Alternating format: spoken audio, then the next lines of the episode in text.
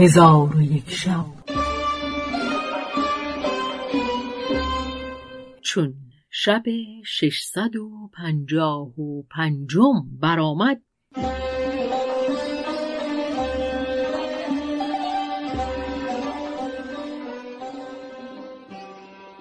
گفت ای ملک جوان ملک برقان گفت بگو ملک برقان تو را سلام میرساند.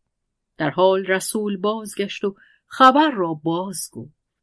مرعش به غریب گفت تو بر تخت بنشین تا من بر پسر ام خود سلام کنم و به سوی خیمه های ملک برقان روان شد و برقان حیلتی کرده بود که چون مرعش بیرون آید او را بگیرد. پس افریتان در پیش خود جمع آورده به ایشان گفت هر وقت ببینید که من پسر ام خودم را در آغوش گرفتم او را بگیرید و بازوان او را ببندید. چون ملک مرعش به خیمه پسر ام برسید پسر ام او بر پای خواسته او را در آغوش گرفت.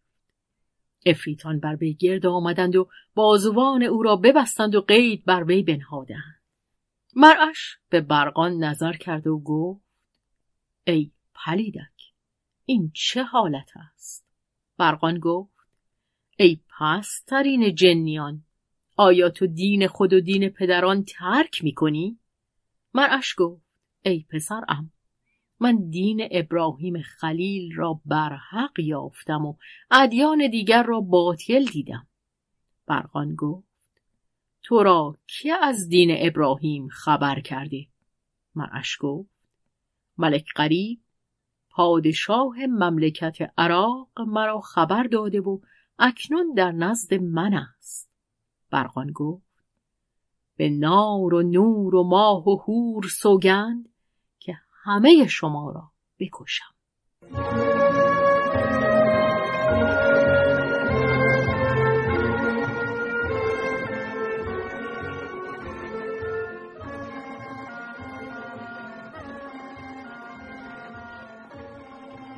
چون غلام مرعش حالت سید خود دید به سوی شهر گریخته. قبایل ملک مرعش را از آنچه روی داده بود آگاه کرد. ایشان در حال سوار گشتند. ملک غریب گفت چه حادثه روی داده؟ او را از ماجرا آگاه کردند. غریب بانگ بر سهیم زد و به او گفت زین بر یکی از آن دو اسب که ملک مرعش به ما داده بود بگذار. سهیم گفت ای برادر مگر می‌خواهی با جنیان مقاتله کنی؟ قریب گفت آری. با شمشیر یافس ابن نوح جنگ خواهم کرد و خدای ابراهیم خلیل یار من است. در حال سهیم زین بر اسبی از اسبان جنیان نهاد. ملک غریب اسلحه جنگ بگرفت و بر آن اسب سوار شد و با قبایل جنیان بیرون رفت. برقان نیز با قوم خود سوار شدند و هر دو لشکر به مقاتلت صفها بیاراستند. نخستین کسی که در جنگ گشود ملک غریب بود که اسب در میدان رانده شمشیر یافس ابن نوح برکشید. چشمها از پرتو آن شمشیر خیره گشت و بیم در دل دشمنان پدید شد. آنگاه قریب اسب به جولان درآورد و آواز تکبیر بلند کرد و گفت من ملک غریب پادشاه عراقم دینی جز دین ابراهیم خلیل نیست. چون برقان سخن غریب بشنید گفت این است که پسر ام مرا از دین به در برده؟ به دین خودم سوگند که بر تخت ننشینم تا او را عبرت نظارگیان کنم و پسر ام خود را با قوم او به دین اصلی بازگردانم.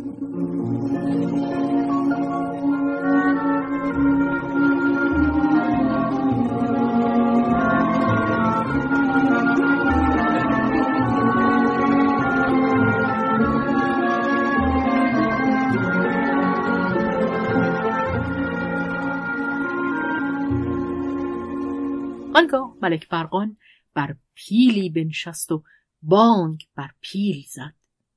پیل نعر زنان به میدان شتافت و به قریب نزدیک شد.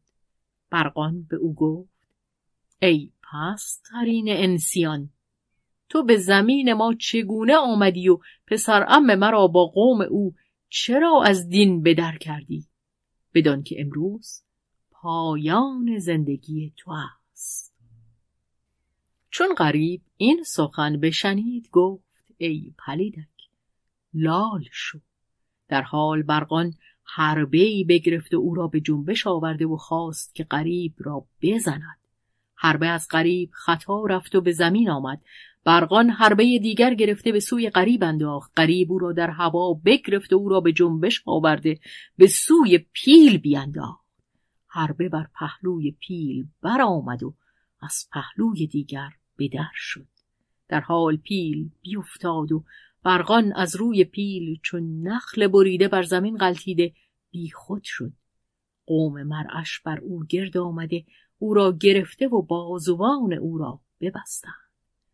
چون قوم برقان ملک خود را بدانسان بدیدند از بحر خلاص هجوم آوردند. قریب با مؤمنان جنیان بر ایشان حمله کرد و با آن تیغ تلسم گشته هر که را می‌زد دو نیمه می‌کرد و در حال هر دو نیمه خاکستر می‌شدند و مؤمنان جنیان به کافران هجوم آوردند و به یکدیگر شهابهای آتشین میانداختند. دود ساحت میدان را فرو گرفت و ملک غریب به چپ و راست میدان جولان همی کرد تا اینکه جنیان را پراکنده ساخت و خود را به خرگاه ملک برقان رسانید و کلیجان و قورجان در رکاب او بودند. قریب بانگ بر ایشان زد و گفت ملک مرعش را از بند رها کنید. چون قصه به دینجا رسید بامداد شد و شهرزاد لب از داستان فرو بست.